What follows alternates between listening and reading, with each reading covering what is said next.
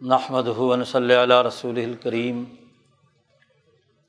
اما بعد فاعوذ باللہ من الشیطان الرجیم بسم اللہ الرحمن الرحیم قال اللہ تبارک و تعالی ان اللہ لا یظلم الناس شیئا ولکن الناس انفسهم یظلمون وقال النبی صلی اللہ علیہ وسلم اتق الظلم فعن ظلم ظلمات یوم القیامہ وقال النبی صلی اللہ علیہ وسلم، لا تزال طائفتم من امتی قائمین علی الحق، لا یضرهم من خالفهم.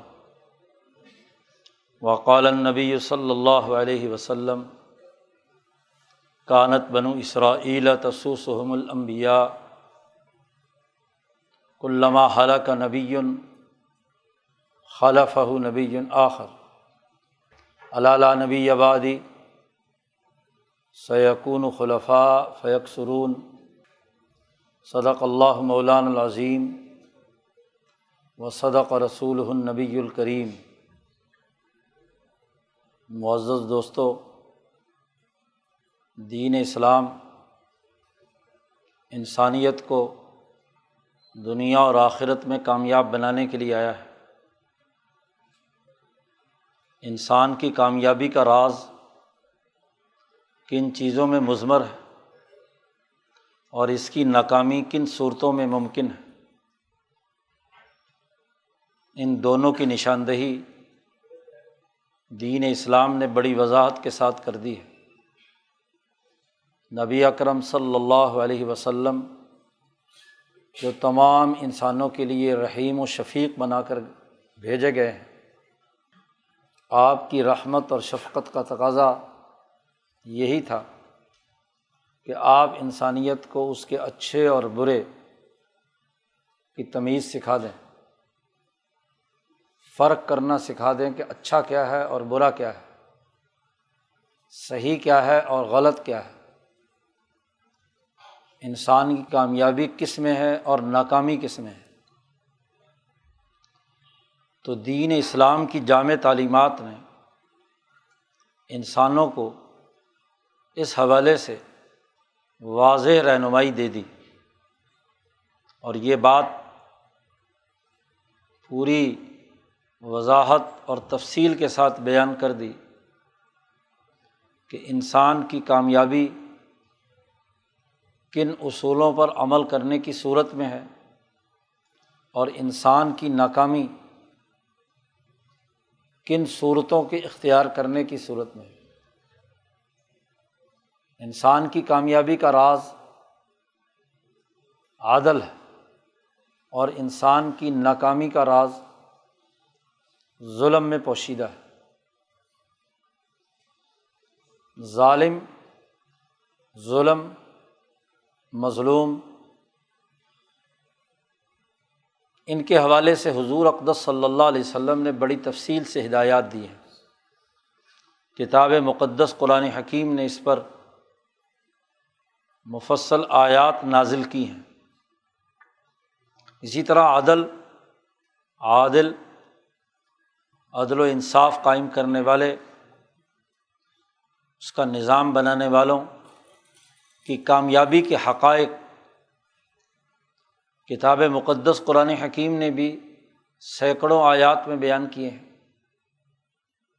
اور نبی اکرم صلی اللہ علیہ وسلم نے بھی اس کی ممکنہ جزیات کو سامنے رکھ کر اس کی نشاندہی کی ہے۔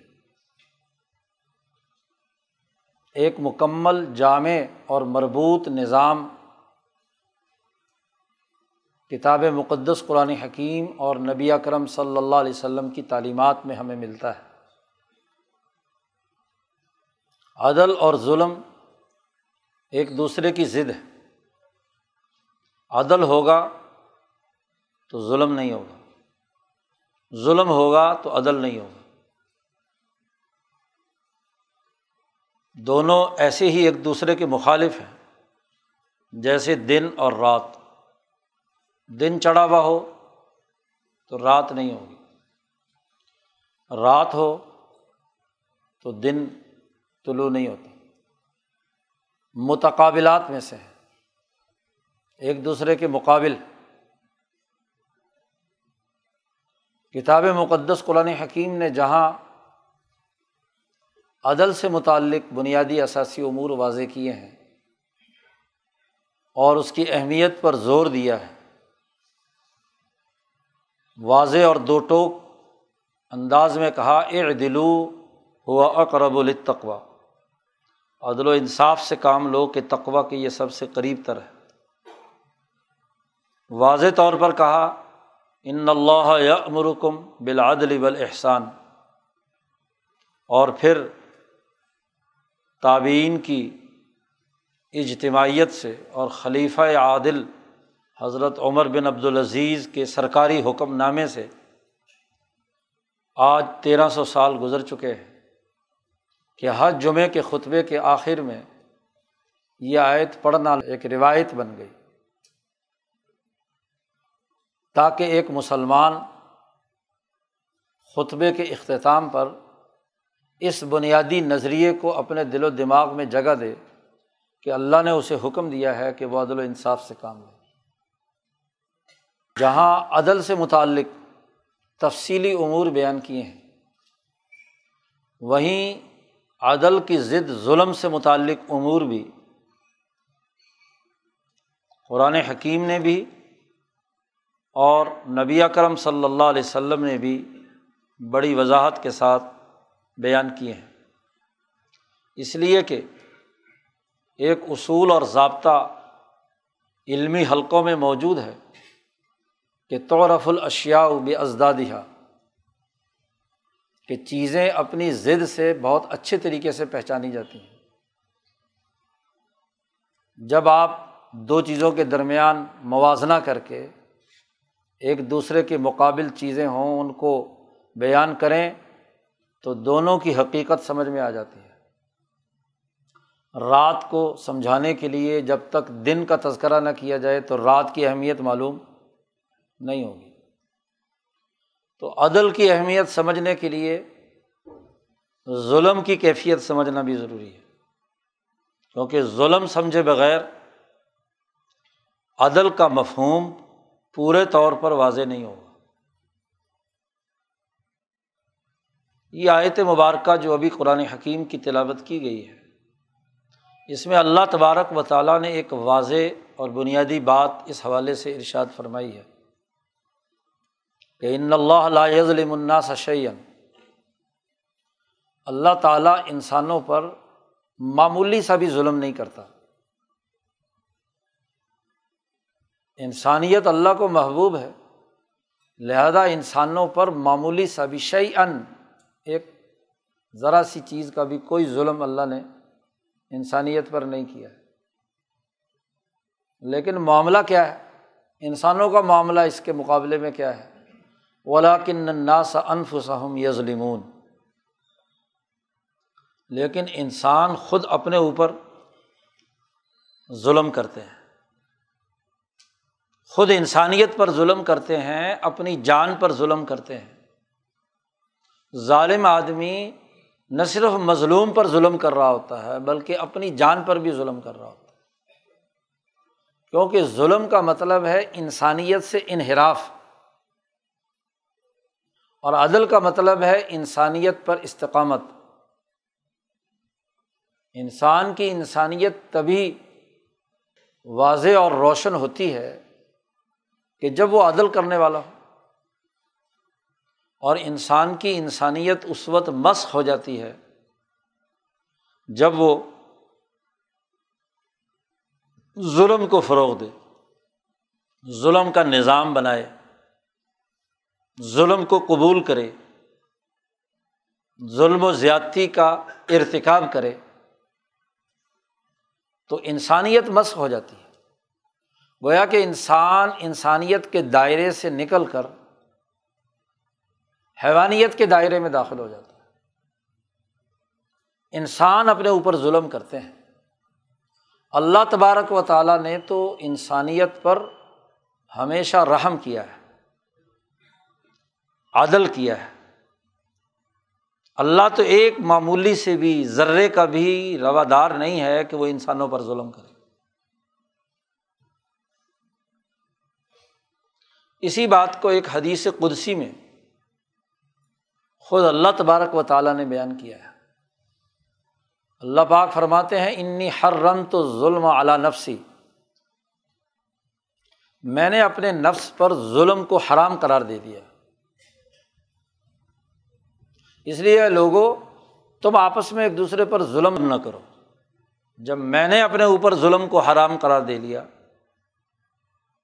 تو تمہیں بھی ایک دوسرے پر ظلم نہیں کرنا چاہیے۔ ایک دوسرے پر زیادتی نہیں کرنی چاہیے۔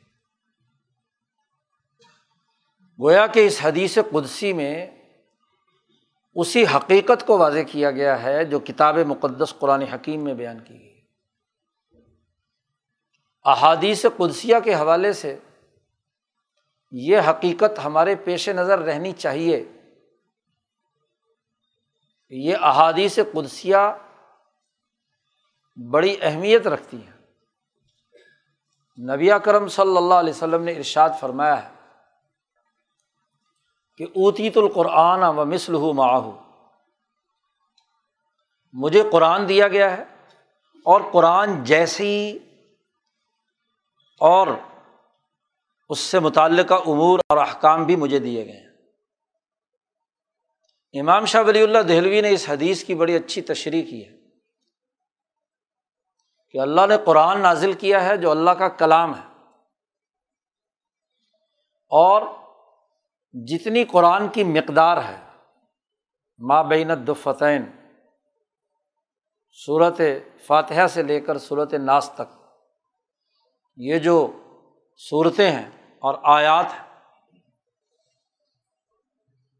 انہیں قرآن حکیم کی اتنی ہی مقدار میں احادیث قدسیہ اور احادیث صحیح ہے ان تمام کو مجموعی طور پر جمع کیا جائے تو وہ مثل ہوا اسی کے برابر ہے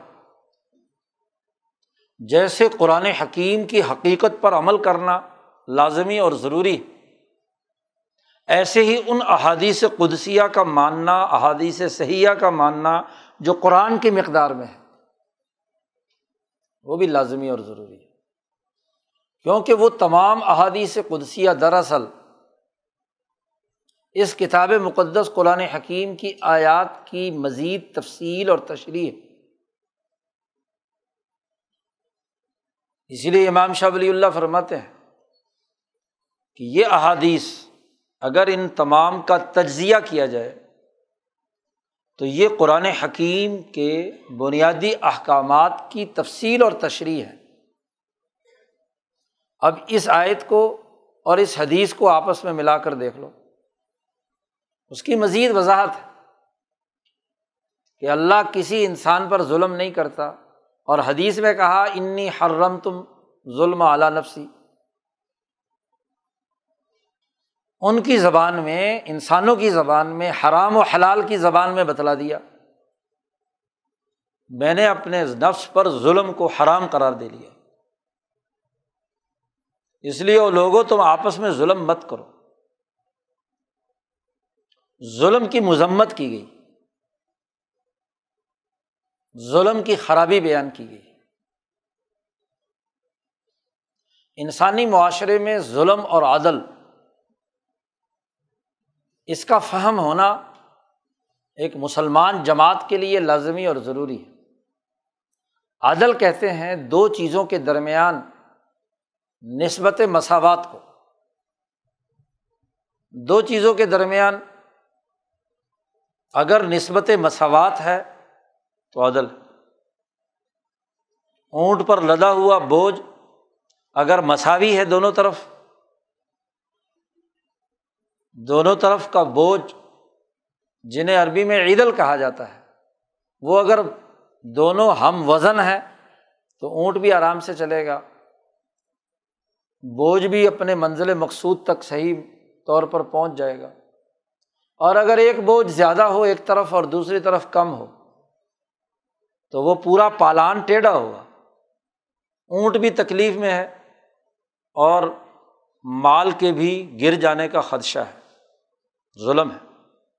ترازو کے دونوں پلڑے برابر ہیں، عدل۔ اونچے نیچے ہیں، تو ظلم۔ ظلم کی جو تعریف کی جاتی ہے وہ یہ کہ وضع الشعیفی غیر محلی ہی کسی چیز کو اپنے اصل موقع محل سے ہٹا کر، کسی دوسری جگہ پر رکھ دینا، کسی دوسری جگہ فٹ کر دینا۔ یہ ظلم۔ اب انسانی سماج کا مطالعہ کیجیے انسان سماج کے بغیر، اجتماعی اور سماجی معاہدات کے بغیر زندہ نہیں رہتا۔ اور ہر سماجی معاہدے میں دو فریق ہوں گے۔ ہر لین دین، ہر معاملے میں۔ عقلی طور پر ایسا ممکن ہی نہیں کہ کوئی معاہدہ وجود میں آئے اور اس میں دو فریق نہ ہو زیادہ ہو سکتے ہیں۔ لیکن فریق دو ہوں گے۔ معاہدہ نکاح ہو، معاہدہ بے ہو، سوسائٹی کی تشکیل کا معاہدہ عمرانی ہو یا ممالک اور اقوام کے درمیان معاہدات ہوں تو دو فریق اب ان دونوں فریقوں کے درمیان تمام معاملات، لین دین میں اگر نسبت مساوات ہے دونوں کے حقوق اور فرائض متعین ہیں اور وہ عدل پر مبنی ہے تو معاہدہ درست دونوں سہولت کے ساتھ رہیں گے۔ لیکن اگر دونوں کے معاہدات میں، دو فریقوں میں کسی ایک فریق کو ایسی بالادستی حاصل ہو کہ دوسرا فریق اپنے بنیادی حقوق سے محروم ہو رہا ہو، تو ظلم، چاہے میاں بیوی کا معاہدہ ہو، نکاح کا۔ گھر چلانے کا، خرید و فروخت کا معاہدہ ہو۔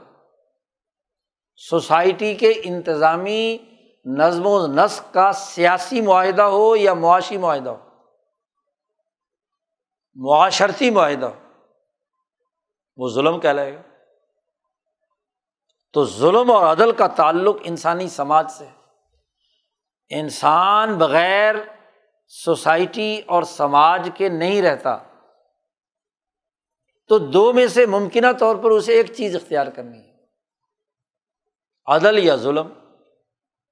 اب اللہ نے حکم دیا کہ تمام معاہدات میں عدل کو لازم پکڑو۔ اور اس کی ضد جو ظلم ہے وہ نہیں ہونا چاہیے۔ اللہ نے خود اپنی ذات کے بارے میں بھی کہہ دیا کہ جب میں نے مخلوق پیدا کی تھی، انسانیت بنائی تھی، تو اس کے لیے میں نے اپنے اوپر حرام قرار دے لیا تھا کہ کوئی ظلم نہیں کروں انسانیت پر میری طرف سے کوئی ظلم نہیں ہو اب انسانوں کو بھی اللہ کے اس وصف، اللہ کے اس صفت کے مطابق اپنی سوسائٹی کی اجتماعیت کو برقرار رکھنے کے لیے عدل کا قائم کرنا ضروری ہے۔ اس لیے اللہ کے اسماء میں سے اسماع الحسنہ میں العدل بھی سراپا عدل، ظلم نام کو بھی نہیں۔ تو یہ عدل ذات باری تعالیٰ کا وہ وصف ہے اسماع الحسنہ میں سے وہ اسم ہے، جس کا اظہار انسانی سوسائٹی میں ہونا چاہیے۔ پھر اسی تناظر میں اللہ تبارک و تعالیٰ کے اس پورے حکم کے تناظر میں خود نبی اکرم صلی اللہ علیہ وسلم نے ارشاد فرمایا کہ اتق ظلم ظلم سے بچو۔ اس لیے کہ ظلم قیامت کے دن کے اندھیروں میں سے، ظلمتوں میں سے ایک بہت بڑا اندھیرا ہے۔ ظالم آدمی قیامت کے دن کے ان اندھیروں کا اسیر ہوگا۔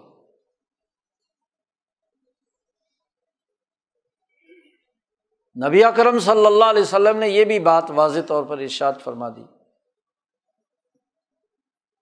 کہ ظلم کے حوالے سے بنیادی طور پر تین اقسام ہیں۔ ایک وہ کہ اس ظلم کو کبھی بھی اللہ تعالیٰ معاف نہیں کرے گا۔ ان اللہ لا یغفر ان یشرک بھی شرک ایک ایسا ظلم ہے جس کو اللہ نے کہا، ان شرک ظلم عظیم کہ یہ کبھی معاف نہیں ہو اللہ تبارک و تعالیٰ نے واضح طور پر کتاب مقدس قرآن حکیم میں بھی ارشاد فرما دیا۔ کیونکہ یہ وضع الشیفی غیری محلی کی آخری اور بہت ہی انتہائی توہین امیز شکل ہے کہ کائنات کا خالق و مالک تو صرف ایک اللہ ہو۔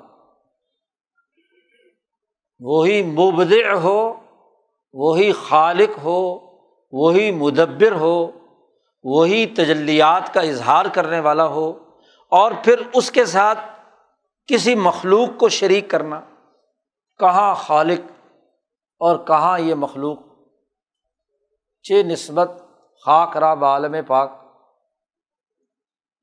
یہ ایسا ظلم ہے، ایسی زیادتی ہے کہ جس کے لیے کسی قسم کی کوئی جسٹیفیکیشن نہیں ہو سکتی۔ کہ مخلوق کو خالق کے برابر بنا دیا۔ اس لیے اللہ نے واضح طور پر بتا دیا کہ یہ شرک معاف نہیں ہو سکتا۔ دوسری دو اور قسمیں بھی نبی اکرم صلی اللہ علیہ وسلم نے بیان فرمائی۔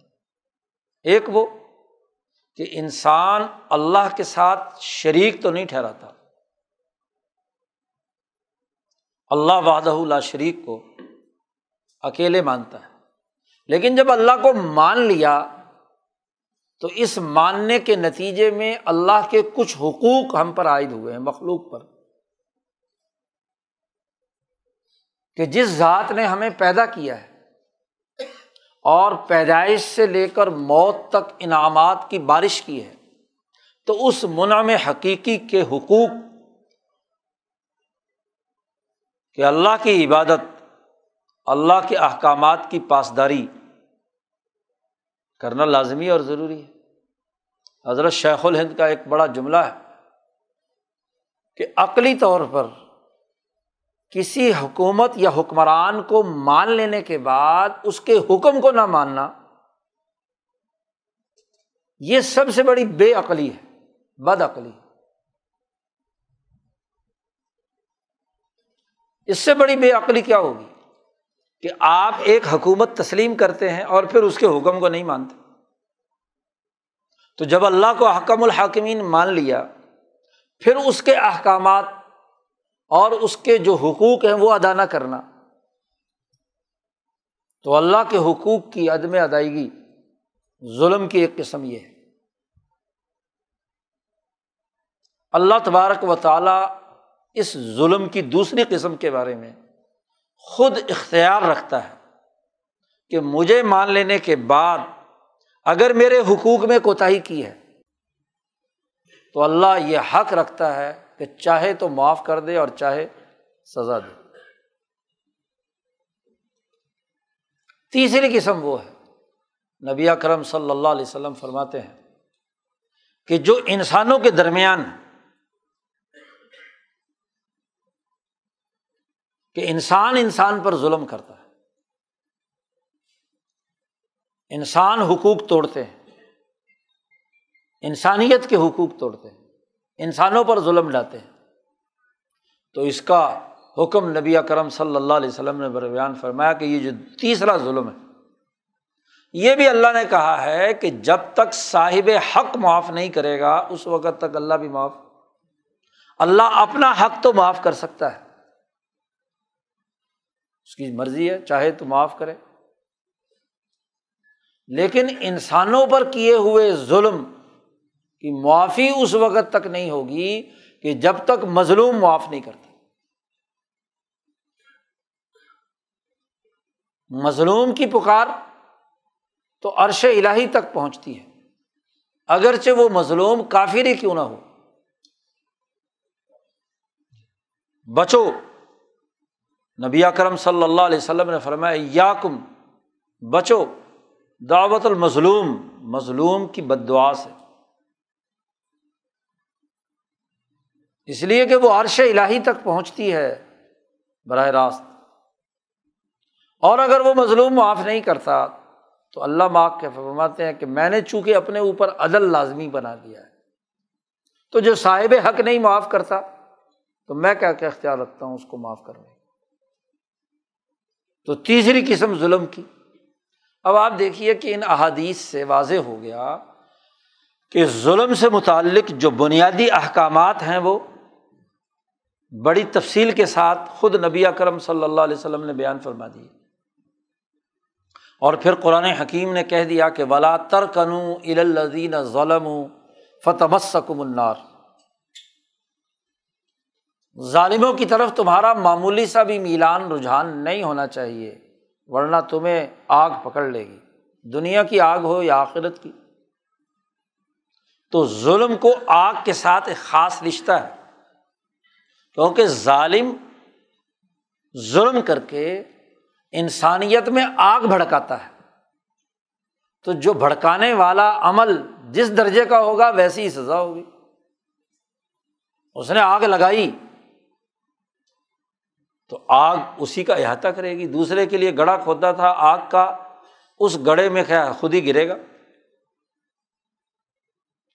تو جتنی وضاحت کے ساتھ نبی کرم صلی اللہ علیہ وسلم نے ظلم کے حوالے سے تفصیل بیان کر دی۔ شاید ہی کسی اور چیز کے بارے میں اتنی تفصیل بیان کی ہو۔ پھر یہ حدیث جس میں کہا کہ ظلم سے بچو، کہ قیامت کے اندھیروں میں سے ایک بہت بڑا اندھیرا، یہ ظلم ہے۔ اس کی بالکل ضد نبی کرم صلی اللہ علیہ وسلم نے فرمایا سب آتن یوزل اللہ فی ذلی لا ذلہ اللہ ذل سات آدمی وہ ہیں جو عرش الہی کے نیچے، قیامت کے دن اللہ کے سائے کے نیچے ہوں گے۔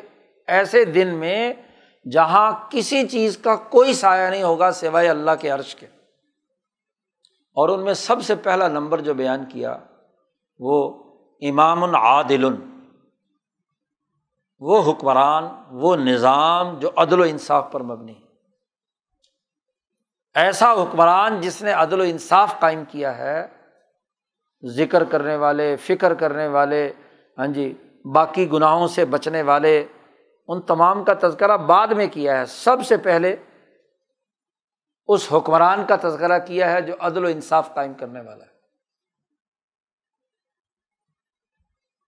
پھر اسی حدیث میں ظلم ہی کے تناظر میں اتق ظلم کے بعد ارشاد فرمایا اتق الشح شہ سے بچو۔ فہن اہلا کا من کانا قبل کم اس شہ نے تم سے پہلے قوموں کو بھی تباہ و برباد کیا ہے۔ شہ کیا ہے؟ دوسرے انسان کے حق اس کی جان اور مال پر تما رکھنا، لالچ رکھنا۔ کہ اس کے پاس پیسے جو آئے ہیں، وہ کیسے چھینے جا سکتے ہیں؟ اس کے بعد جو جائیداد آئی ہے، وہ کیسے چھینی جا سکتی اس کو کیسے اپنا غلام بنایا جا سکتا ہے؟ اس کی منڈیوں پر کیسے قبضہ کیا جا سکتا ہے؟ اس پر زیادتی کیسے کی جا سکتی ہے؟ یہ شوہ وہ تما اور لالچ اور خواہش جو انسان کے دل میں پیدا ہو دوسرے کے مال پر نظر رکھنے کے حوالے سے، یہ شوہ اور اللہ پاک نے اسی کے بارے میں کہا او حضرت الفس الشح۔ انسانی نفسوں میں یہ شہ جس کا ترجمہ بخل بھی کیا جاتا ہے، یہ رکھ دی گئی۔ ہے بخل تو اس کا ایک حصہ ہے۔ ورنہ ہر وہ عمل، ہر وہ بات جو دوسرے کے حق کو چھیننے کے نقطۂ نظر سے انسان میں پائی جاتی ہے وہ شہ اور فرمایا کہ تمہارے سے پہلے قومیں جب بھی تباہ ہوئی ہیں، تو اسی شوہ کی وجہ سے ہوئی ہے اس لیے کہ کہ اسی شوہ نے ہی ان کو ابھارا اس بات پر کہ وہ انسانوں پر ظلم کریں، ان کا خون بہائے اس بات پر وہ تیار ہو گئے۔ نبی اکرم صلی اللہ علیہ وسلم نے فرمایا حامل اہم ان صفی کو دما اہم وسط حلو محارم اسی شہ نے ہی انہیں ابھارا، ان کو انگیخت کیا کہ وہ انسانی خون بہائیں۔ آپ دوسرے کے مال پر نظر رکھتے ہیں، دوسرے کے وسائل پر نظر رکھتے ہیں۔ اب دوسرا دینا نہیں چاہتا، تو بندہ ہی مار دو۔ فرد ہی نہیں اقوام پر۔ دوسرے پر اپنی چودراہٹ قائم کرنا چاہتے ہیں۔ وہ مانتا نہیں ہے۔ اسے توڑا بورا بنا دو۔ اسے عراق اور لیبیا بنا دو۔ اسے کشمیر بنا دو۔ اسے فلسطین بنا دو۔ یہی ہے نا۔ اور تم سے پہلے کون تھے؟ مسلمانوں سے پہلے جو ہلاک ہوئے، یہودی اور عیسائی۔ اس سے پہلے کون تھے؟ قوم نو قوم آت قوم سمود ان کی تباہی اور بربادی کے پیچھے بھی یہی بات تھی کہ وہ دوسروں کے حق پر ڈاکہ ڈالنے کے لیے تیار رہتے تھے۔ اس کی وجہ سے لوگوں کو غلام بناتے تھے، خون بہاتے تھے۔ وسط حلو اور وہ اللہ کی حرمتوں کو پامال کرتے تھے۔ جیسے انسانی جان اس کی حرمت قرار دی گئی ہے، اس کا مال محترم قرار دیا گیا ہے۔ تو ان محارم کو حلال سمجھتے تھے۔ اسی بخل نے ابھارا انہیں۔ اسی سرمایہ پرستی نے ابھارا۔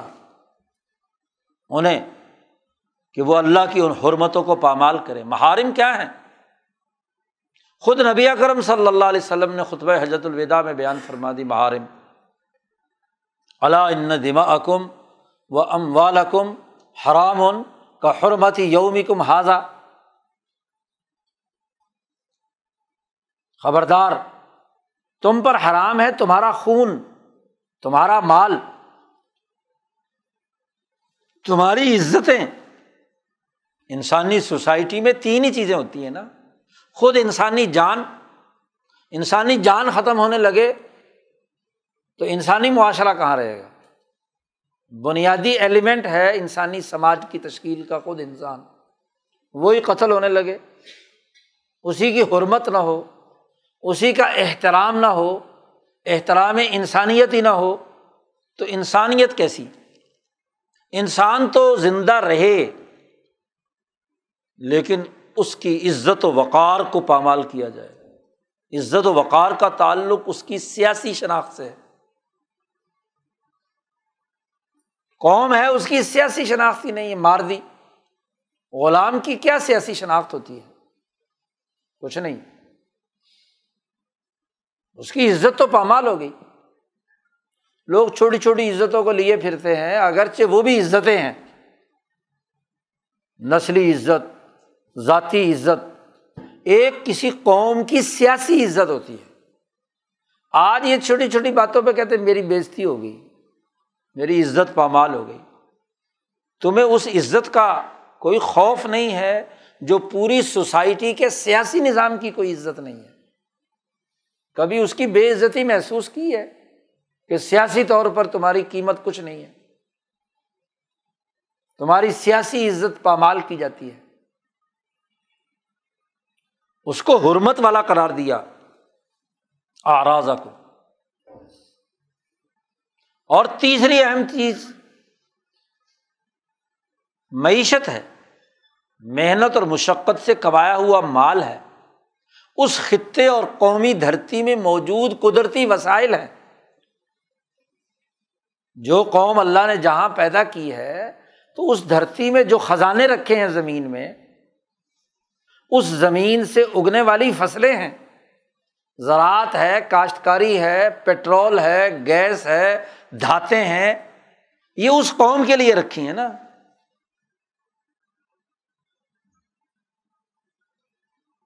تو یہ ہر قوم کے قدرتی وسائل، اس کے معاشی وسائل، اس کی محنت و مشقت سے کمایا ہوا مال، یہ محترم ہے، محارم ہے۔ جب شوہ کا مرض پیدا ہوتا ہے سرمایہ پرستی جس کو اس دور میں کہا جاتا ہے۔ دولت کی حوث غالب آتی ہے۔ تو پھر ایک قوم سات سمندر پار سے آتی ہے، کہتی یہ قدرتی وسائل تو میرے قبضے میں ہونے چاہیے۔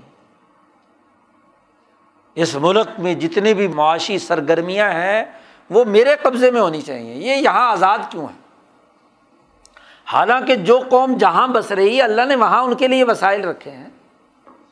امریکیوں کے لیے، امریکہ میں، لاطینی امریکیوں کے لیے، وہاں روس کے لیے ہاں جی روس میں، چینیوں کے لیے، چین میں، آسٹریلیا کے لیے، وہاں ہندوستان، پاکستان، ہر ملک کے خطے کے وسائل اللہ پاک نے عدل ہے کیا ہے نا، اللہ تعالیٰ عادل ہے۔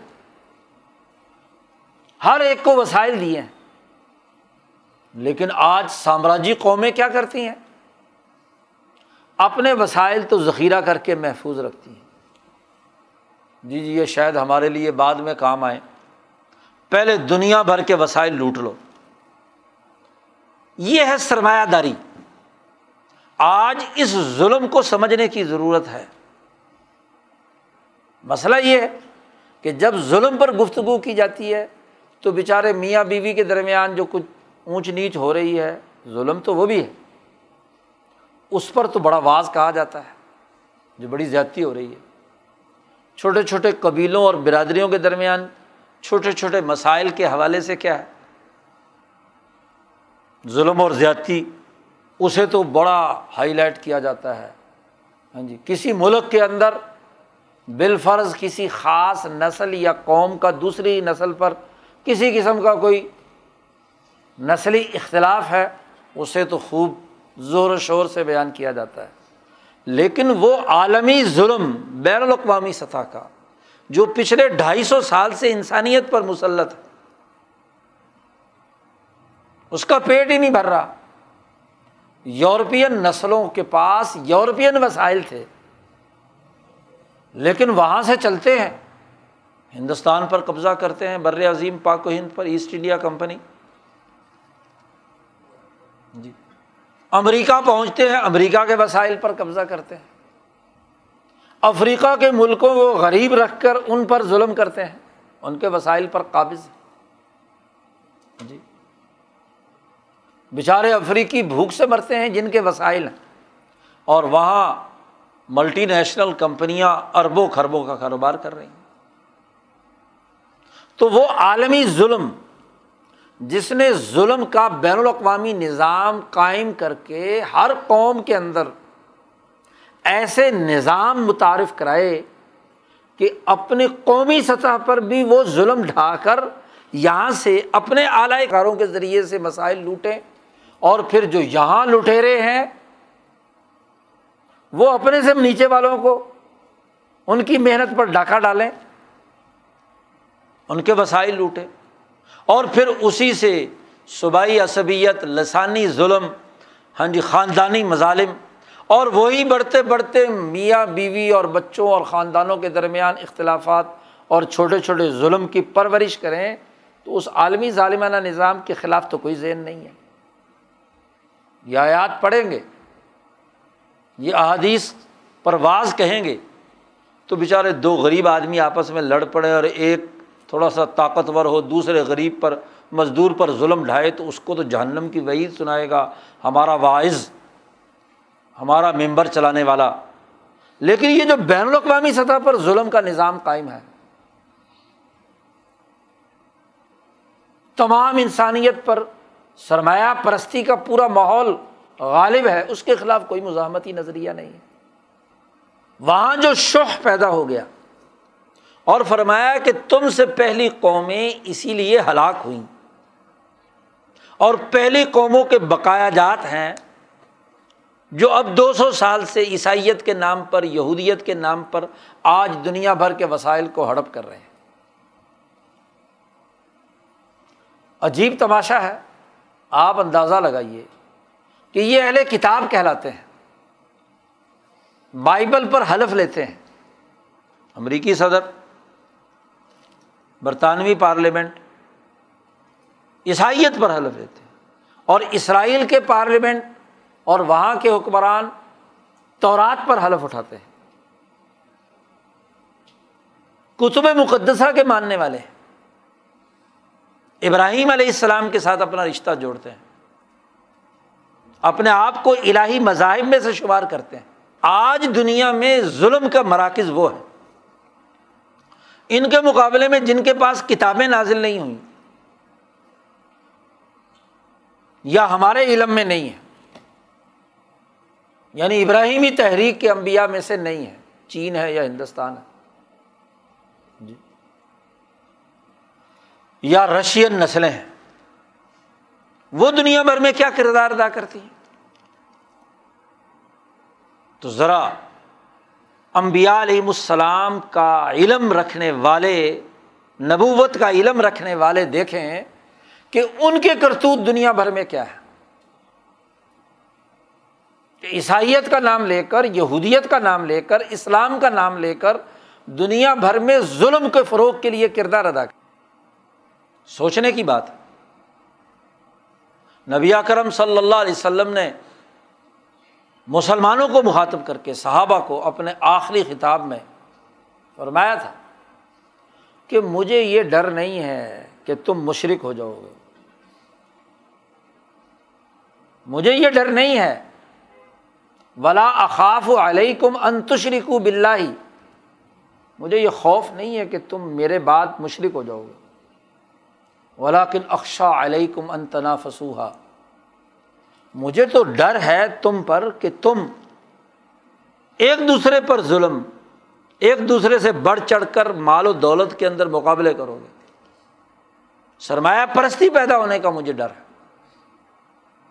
شاہ صاحب اس کی تشریح میں فرماتے ہیں کہ پورے جزیرت العرب جہاں قومی انقلاب مکمل ہو چکا تھا اور وہاں سے تمام مشرقین کو نبی اکرم صلی اللہ علیہ وسلم نے نکال کر ہر عرب خاندان کے دل و دماغ میں توحید اتنی راسخ کر دی تھی کہ شاہ صاحب فرماتے ہیں کہ میں نے اتنی تمہارے دلوں میں توحید پختہ کر دی ہے کہ یہ عرب نسل مشرق کبھی نہیں ہوگی۔ اس میں شرک نہیں آئے گا۔ توحید رہے گی۔ لیکن کس بات کا ڈر ہے؟ ظلم کی پہلی قسم تو نہیں ہوگی۔ لیکن ظلم کی دوسری قسم۔ اللہ کے حقوق توڑنے، کہ توحید ماننے کے باوجود اللہ کے جو حقوق اور فرائض ہیں ان میں کوتاہی، اور انسانوں کے حقوق میں کوتاہی۔ یہ تنافس ہوا، اس کا مجھے ڈر ہے۔ کہ ظلم کی یہ دو قسموں کے بارے میں ڈر ہے، کیوں؟ کہ اس کی اساس شہ ہے۔ دلوں کے اندر وہ لالچ اور تما ہے جو دوسرے کے حق پر ڈاکہ ڈالنے پر اکساتی ہے۔ اب چاہے معاہدے کیوں نہ ہوں سعودی عرب والے، لیکن افغانستان، کشمیر، پاکستان، جہاں جہاں بھی خطے میں ممالک ہیں، ان میں ظلم کا واسطہ بن کر ہر نئے فساد کے لیے تیار ہو کر میدان میں آ جاتے ہیں۔ چاہے جہاد افغانستان کا معاملے پر، افغانستان کے وسائل پر امریکہ نے قبضہ کرنا ہو تو اس کا ہر اول دستہ بن کر آ جاتے ہیں اور اگر امریکہ نے جانا ہو اور قائم مقام بنانا ہو تو وہاں بھی اپنا حصہ پتی لینے کے لیے۔ ان کا وزیر خارجہ اسلام آباد کی سیر کرتا ہے۔ جی۔ بات تو یہ ہے کہ ظلم اور زیادتی کا آج مرکز اور منبع وہ مسخ شدہ لوگ ہیں کہ جنہوں نے اللہ کے حقوق اور انسانیت کے حقوق توڑنے کا قومی اور بین الاقوامی نظام بنایا ہوا ہے۔ انسانیت کو یرغمال بنانے کا، ظلم اور زیادتی کا۔ اور پھر فرمایا کہ یہ محارم کو حلال قرار دیں گے۔ ہر قوم کی ایک حرمت ہے، ایک پروٹوکول ہے، حرم ہے۔ نبی کرم صلی اللہ علیہ وسلم نے فرمایا کہ ہر قبیلے کا، ہر قوم کا، ہر علاقے کی ایک حرمت، ایک اس کا پروٹوکول ہوتا ہے۔ اس کی ایک خاص شناخت ہوتی ہے۔ کوئی بھی قوم اپنی حرمت کو پامال کرنے کی اجازت نہیں دیتی، اپنی غیرت کے تقاضے کے تحت۔ تو نبی اکرم صلی اللہ علیہ وسلم نے فرمایا، جیسے ہر قوم کی اور ہر قبیلے کی غیرت ہے، اس کی حرمت ہے، اس کا سیکورٹی زون ہے کہ اس سے آگے تم نہیں بڑھ سکتے۔ ایسے اللہ تبارک و تعالیٰ کا بھی ایک حرم ہے، محارم ہے۔ محارم جو ہے اللہ کی حدود ہے وہ اس کی غیرت اور غضب کو دعوت دینے کی بات ہے۔ اللہ نے جو حدود مقرر کر دی، انسانیت کی عزت کی، مال کی حرمت کی جی عزتوں کی حرمت کی، ہر قوم کی عزت کی حفاظت کا بین الاقوامی حکم نبی اکرم صلی اللہ علیہ وسلم نے دے دیا، اللہ نے دے دیا۔ کہ اس کے وسائل اس کی سیاسی طاقت، اس کی عزت ہر قوم کی جب تک برقرار نہ ہو، اس وقت تک وہ قوم عزت حاصل نہیں کر سکتی۔ آج ڈھائی سو سال سے ہماری یہ تینوں عزتیں پامال ہیں۔ بر عظیم پاک و ہند کی دو ڈھائی سو سال کی تاریخ اٹھا کر دیکھیے، انسانیت گاجر مولی کی طرح کاٹ دیا گیا دماغ اکم تمہارے خون تم پر حرام تھے۔ اور وہ خون پامال کیے۔ قتل و غارت گری کا بازار گرم کیا۔ اور ابھی بھی قتل و غارت گری سے باز نہیں آ رہے۔ جی۔ یہاں کے ہی لوگ کمپنی کے لیے خدمات سر انجام دیتے ہیں۔ غداری کرنے والا سراج الدولہ سے اور ٹیپو سلطان سے کون ہے؟ مسلمان خون کی پامالی، مال کی پامالی اور عزت کی پامالی کی اس تاریخ سے لے کر ابھی کل تک۔ اللہ باق نے یہودیوں کا تذکرہ کرتے ہوئے کہا ہے کہ اللہ نے بنی اسرائیل سے معاہدہ کیا تھا۔ وائزہ خزنہ میسا کا بنی اسرائیل بنی اسرائیل سے معاہدہ کیا تھا کہ تم اللہ کے علاوہ کسی کی عبادت نہیں کرو گے، وغیرہ وغیرہ۔ اور تم ایک دوسرے کا خون نہیں بہاؤ گے۔ لا تصفکون دما کم ولا تخرجون انفسکم بن دیار کم سما اقرر تم و ان تم تشدون تم نے معاہدہ کیا تھا کہ ایک دوسرے کا خون بھی نہیں بہائیں گے، ایک دوسرے کو جلا وطن اور مہاجر بھی نہیں بنائیں گے۔ اور پھر صرف یہ نہیں کہ اللہ نے کہہ دیا ہوگا، ایسا نہ کرو۔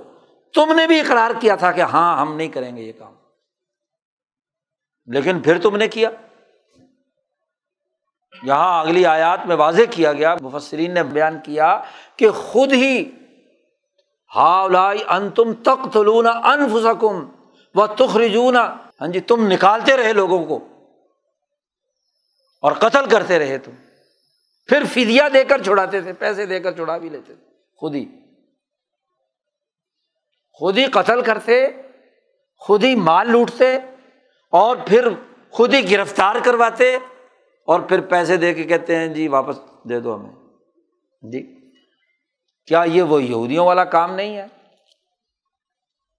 کہ معاہدہ کرنے حربتوں کو قبول کر لینے کے باوجود آج پوری قوم کہ افراد دوسرے ملکوں کی پراکسی کے طور پر اپنے ہم نسل اور اپنے ہم مذہب کو قتل کریں۔ ظلم کریں جی کوئی امریکہ کی پراکسی ہے تو کوئی چین کی ہے تو کوئی روس کی ہے تو کوئی ماشاء اللہ ایران کی ہے تو کوئی ہندوستان کی ہے تو ہم نے کہا کہ ہمارا بھی حصہ ہونا چاہیے، پاکستان نے بھی اپنی بنائی ہوگی۔ تو کیوں؟ ہر ملک کی ایک عزت اور حرمت ہے۔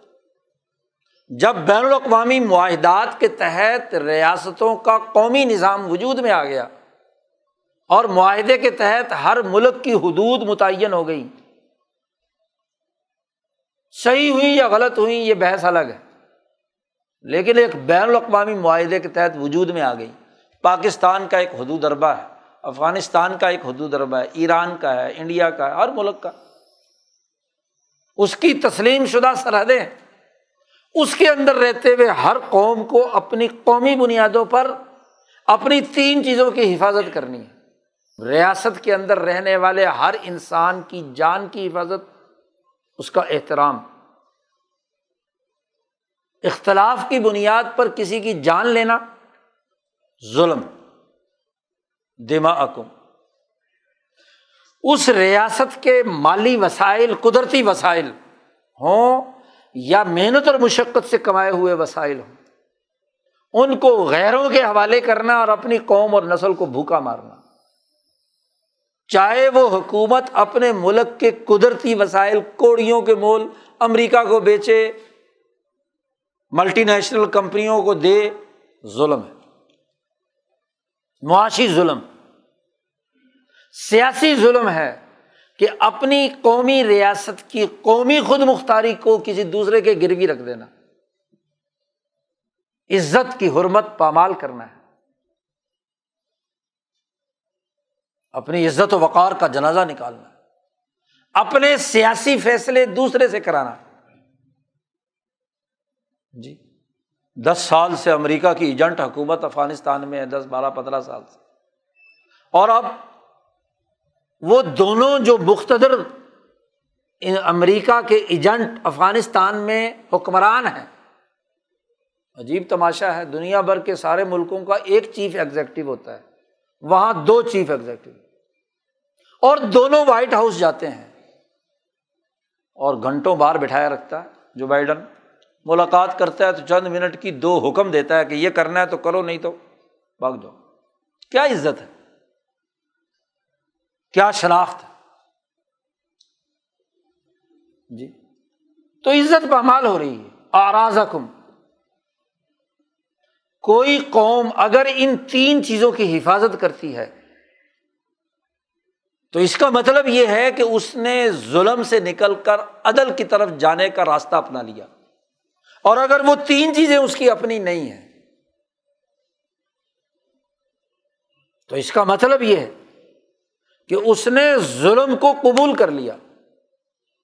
جیسے ظلم کرنا برا ہے، ایسے ہی ظلم کو قبول کرنا بھی برا ہے۔ اس سے بڑی اور کیا ذلت اور رسوائی ہو کہ آدمی ظلم کو قبول کرے؟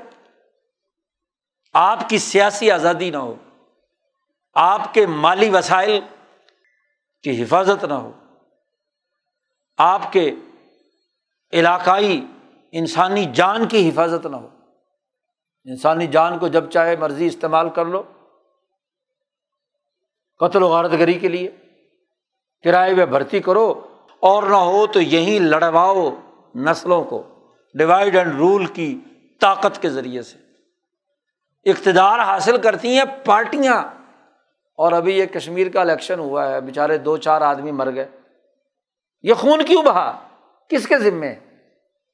الیکشن میں ہلکان ہو رہے ہیں اور الیکشن میں کون آیا؟ کبھی پاکستان کی حکومتی پارٹی کے خلاف کبھی کشمیر میں آیا کوئی؟ یہاں اگر پیپلز پارٹی کی حکومت ہے، وہاں پیپلز پارٹی، یہاں اگر نون لیگ کی حکومت ہے تو وہاں بھی نون لیگ، یہاں آج تحریک انصاف کی تھی وہاں۔ تو کیا فرق ہے؟ اس سے بڑی بے عزتی کیا ہوگی کہ آپ کے ووٹ کی توہین ہو؟ آپ کی رائے کی توہین ہو۔ جب ہونا ہی یہ ہے، تو ویسے ہی فیصلہ کر لیا کرے۔ تو ظلم بڑے وسیع معنی میں ہے۔ اور نبی کرم صلی اللہ علیہ وسلم نے فرمایا کہ یہ قیامت کے اندھیروں میں سے بڑا اندھیرا ہے۔ جو قومیں اپنے ان تین ظلم کو نہیں سمجھتی سیاسی ظلم، معاشی ظلم، انسانی ظلم، اور عالمی سامراجی تاوتی قوتوں کی ایجنٹ بن کر انسانی خون کو بہانے میں کردار ادا کرتی ہیں۔ پارٹیاں ہوں، افراد ہوں قومیں ہوں، حکومتیں ہوں، ادارے ہوں، وہ ظلم کا ارتکاب کر رہے ہیں۔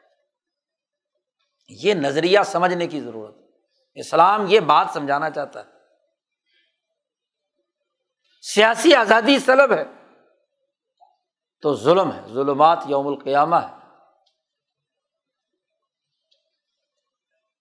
اب سیاسی ظلم کو ظلم ہی نہیں سمجھتے۔ آئین کی دفات موجود ہیں۔ آئینی نقطۂ نظر سے کسی کو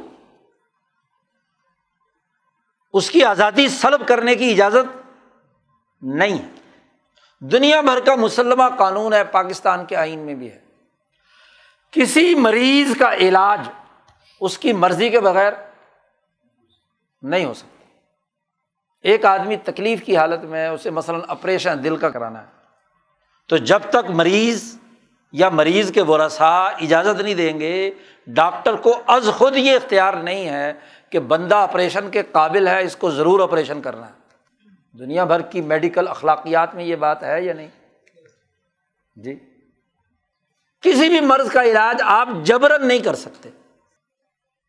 تو بڑی بنیادی سی بات یہ ہے کہ اگر یہ تین چیزیں سلب ہو رہی ہیں، انسانی جان، اس کے حقوق اور فرائض اس کا مال، اس کی عزت۔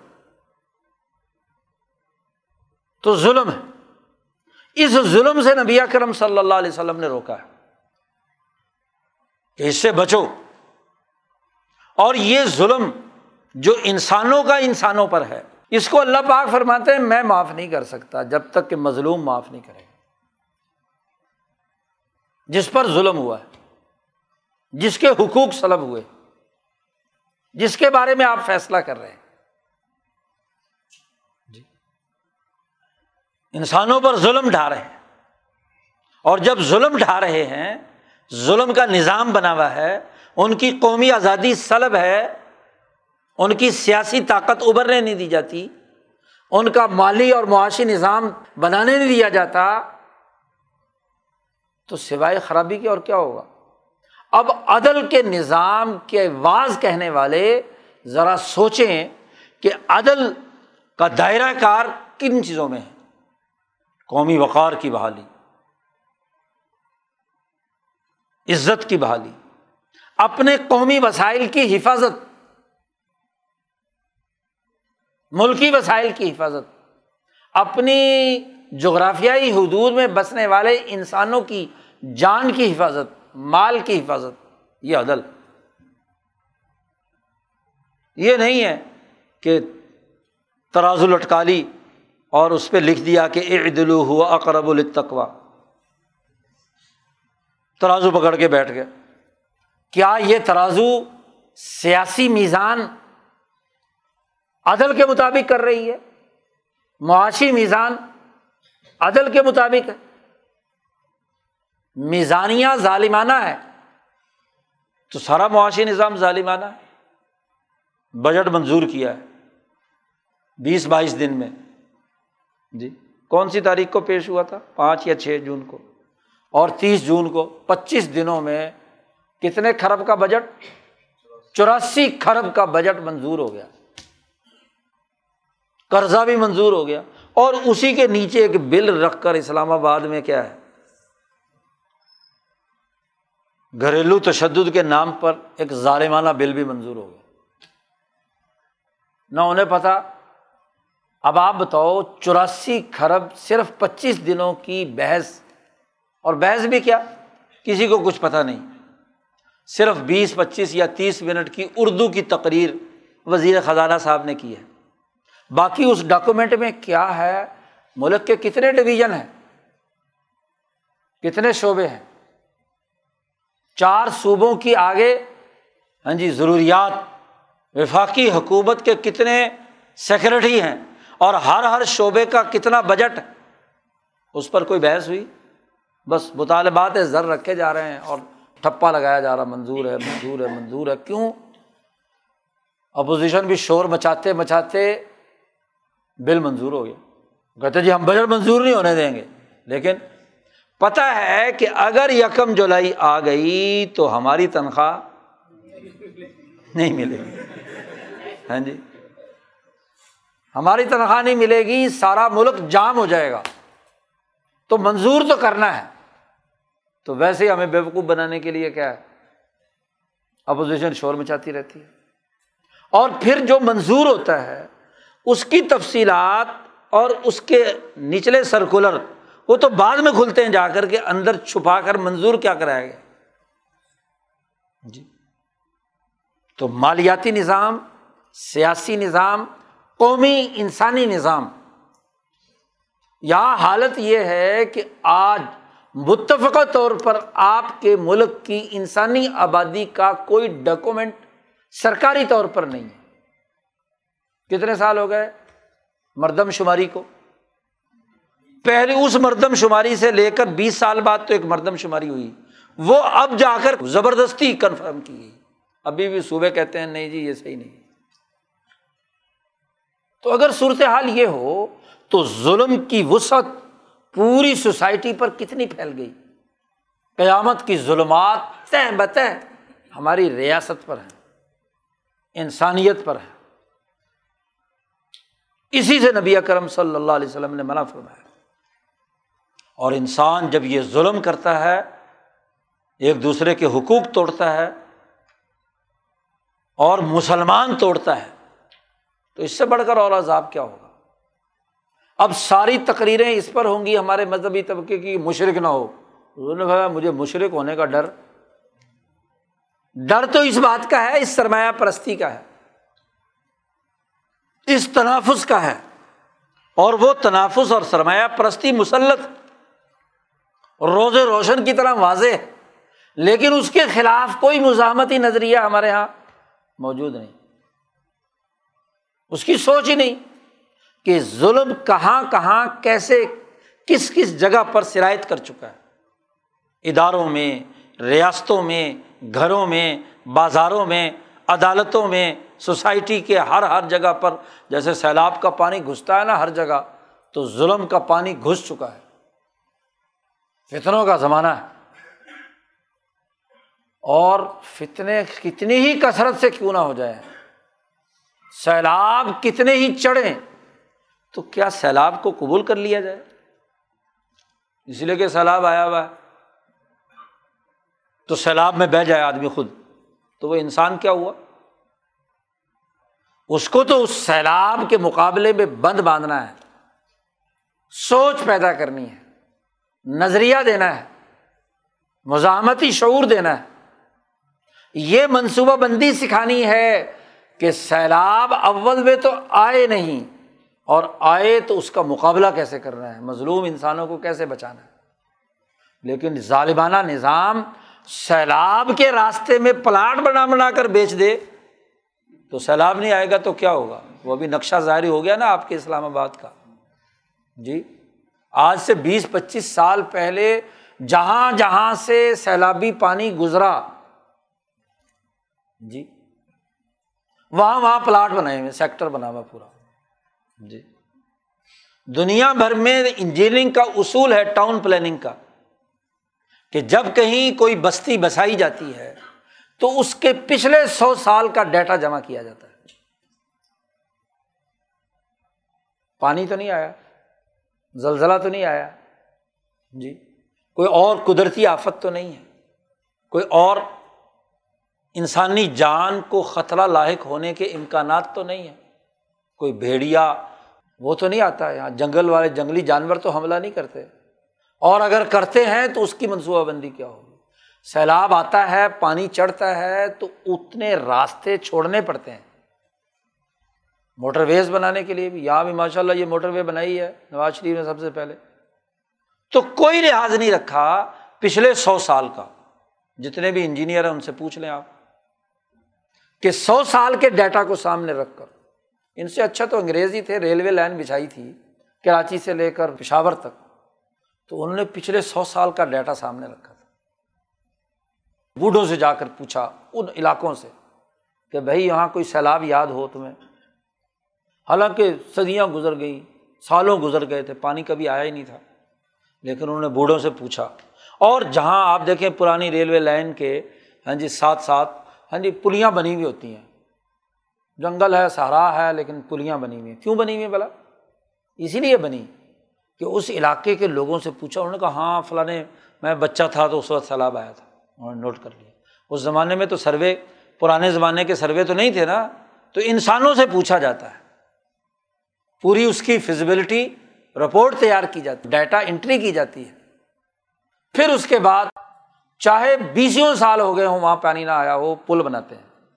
تاکہ آئے تو گزر جائے۔ ریلوے لائن کو نقصان نہ ہو۔ اور یہاں ماشاء اللہ موٹر ویز بناتے ہیں۔ موٹر ویز تو چلو الگ بات ہے۔ سیکٹر پورا کا پورا بنا دیا۔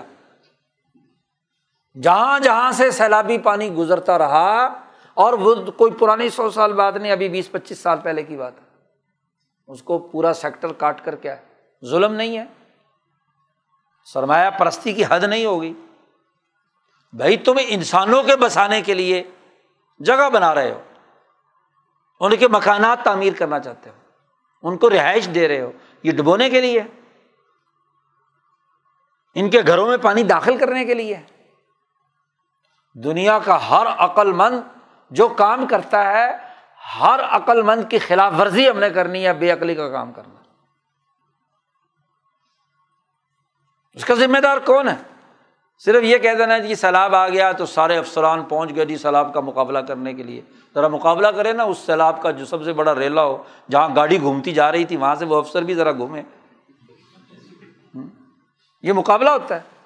مقابلہ تو ٹاؤن پلاننگ کے وقت ہونا تھا۔ نظم و نسق تو اس وقت قائم کر دینا تھا۔ اور پھر اگلی ایک ہاں جی پاکستانیوں کو نشہ دیا جاتا ہے۔ کہ جی اللہ کے مقدر میں ایسا تھا، تقدیر میں ایسا لکھا تھا۔ اللہ پہ ڈال دیتے ہیں۔ جی تو یہ اللہ پہ ڈالنا بڑا ظلم ہے۔ نبی کرم صلی اللہ علیہ وسلم سے صحابہ نے سوال کیا تھا، کیا کیا خیر سے شر پیدا ہوتا ہے؟ نہیں۔ لا یات الخیر اللہ بالخیر۔ خیر سے تو خیر ہی پیدا ہوتی ہے۔ شر اگر کہیں آیا ہے تو سمجھ لو کسی شر کی وجہ سے آیا۔ سیلاب اگر آیا ہے اور اس نے انسانیت کا نقصان کیا ہے تو اس کا مطلب یہ کہ اس سے پہلے انسانوں نے کوئی اور شر کیا ہے، غلط کام کیا جس کے نتیجے میں آیا۔ تو شر سے شر پیدا ہوتا ہے۔ بخاری کی روایت ہے یہ۔ شر شر سے پیدا ہوتا ہے، خیر سے خیر پیدا ہوتا ہے۔ تو جب کام ہی غلط کیے ہوئے ہوں اور پھر اس کو اللہ پہ ڈال دیں۔ اللہ تبارک و تعالیٰ نے تو اپنے اوپر لازم کر لیا ہے کہ لا یزلم الناسا شعین اللہ تعالیٰ انسانوں پر ظلم نہیں کرتا۔ لوگ اپنے اوپر ظلم کرتے ہیں۔ وہ لوگ تمہارے افسران ہوں، تمہارے سی ڈی اے والے ہوں، تمہارے نظم و نسق چلانے والے ہوں، تمہارے ٹاؤن پلانر ہو دنیا بھر میں اور کوئی جگہ نہیں ملی۔ ماشاء اللہ دارالحکومت کے لیے زلزلہ زون ملا۔ اسلام آباد زلزلہ زون پر ہے کہ نہیں؟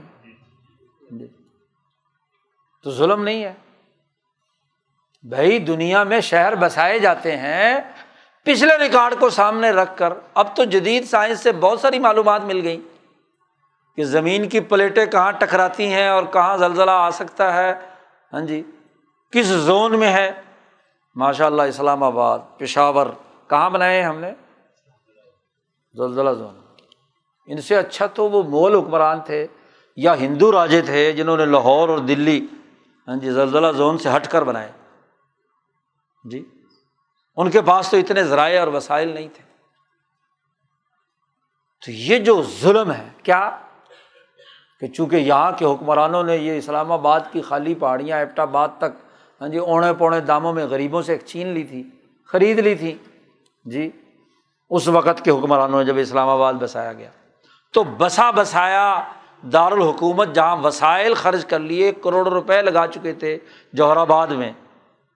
جو زلزلہ زون سے باہر تھا، تو وہاں سے ایک حکم کے ساتھ ماشاء اللہ بدل کر اسلام آباد آ گیا۔ تو یہ وضو و شیفی غیری محلی نہیں ہے۔ اسلام آباد کے ارد گرد کے لوگ تو بڑے خوش دار یہاں آ گیا۔ لیکن کہاں آ گیا؟ سیلاب اور زلزلے کی زد میں۔ جی۔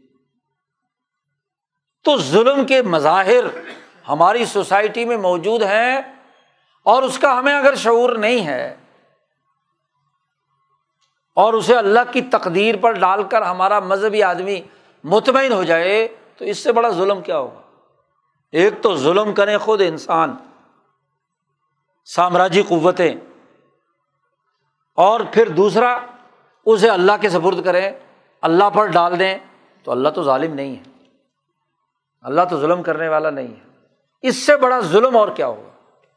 جب تک بنیادی شر کو ختم نہیں کیا جائے گا، اپنی قومی خود مختاری اپنے انسانی وسائل کی حفاظت، اپنے قدرتی اور مالی وسائل کی حفاظت اور انسانی جان اور مال کی حفاظت کا انتظام نہیں کیا جاتا، شر ختم نہیں ہوگا۔ تمہارے وسائل انسانی وسائل ہوں یا مالی وسائل؟ اگر دوسروں کی آگ میں جھونکے جاتے رہے تو اس شر سے تو شر پیدا ہو اور اللہ نے واضح طور پر مسلمانوں کو حکم دیا ہے، لا ترکن الدین ظلم فتح مسکم النار۔ ظالموں کی طرف تمہارا میلان بھی نہیں ہونا چاہیے۔ ساتھ دینا تو بات کی بات ہے۔ تمہیں آگ پکڑ لے گی۔ آگ ہی تو ہے یہ۔ عذاب ہی تو ہے۔ اللہ نے جو عذاب دنیا میں قوموں پر نازل کیے ہیں، ان میں پانی کا عذاب نو علیہ السلام کی قوم پر آیا۔ پتھروں کا عذاب قوم عاد و سمود، تیز ہواؤں اور آندھیوں کا طوفان، ان پر عذاب آتا ہے۔ تو طوفان طوفان کسے کہتے ہیں کہ کوئی چیز مقدار سے حد سے بڑھ کر سیلاب کی شکل اختیار کرے یہ طوفان۔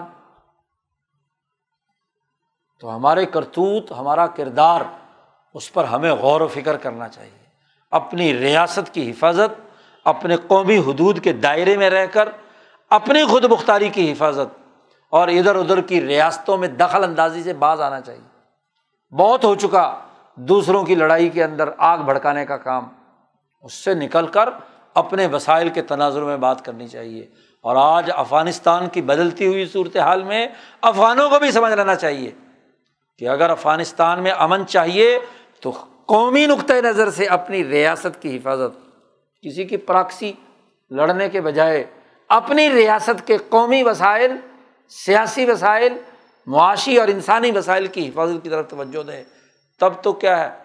ایشیا کا دل ترقی کرے گا، ورنہ دل پر قبضہ دوسروں کا ہے تو پھر دوسروں کی اعلی کاری ہے۔ اب کبھی چھلانگ مار کے جاتے ہیں قطر میں ہاں جی ان کے ساتھ معاملہ کرنے کے لیے کبھی چھلانگ مار کے جاتے ہیں روس میں، ماسکو میں، کبھی جاتے ہیں چین کے وزیر خارجہ کے ساتھ کھڑے ہو کر تصویریں بنانے۔ اسلام ہے یہ۔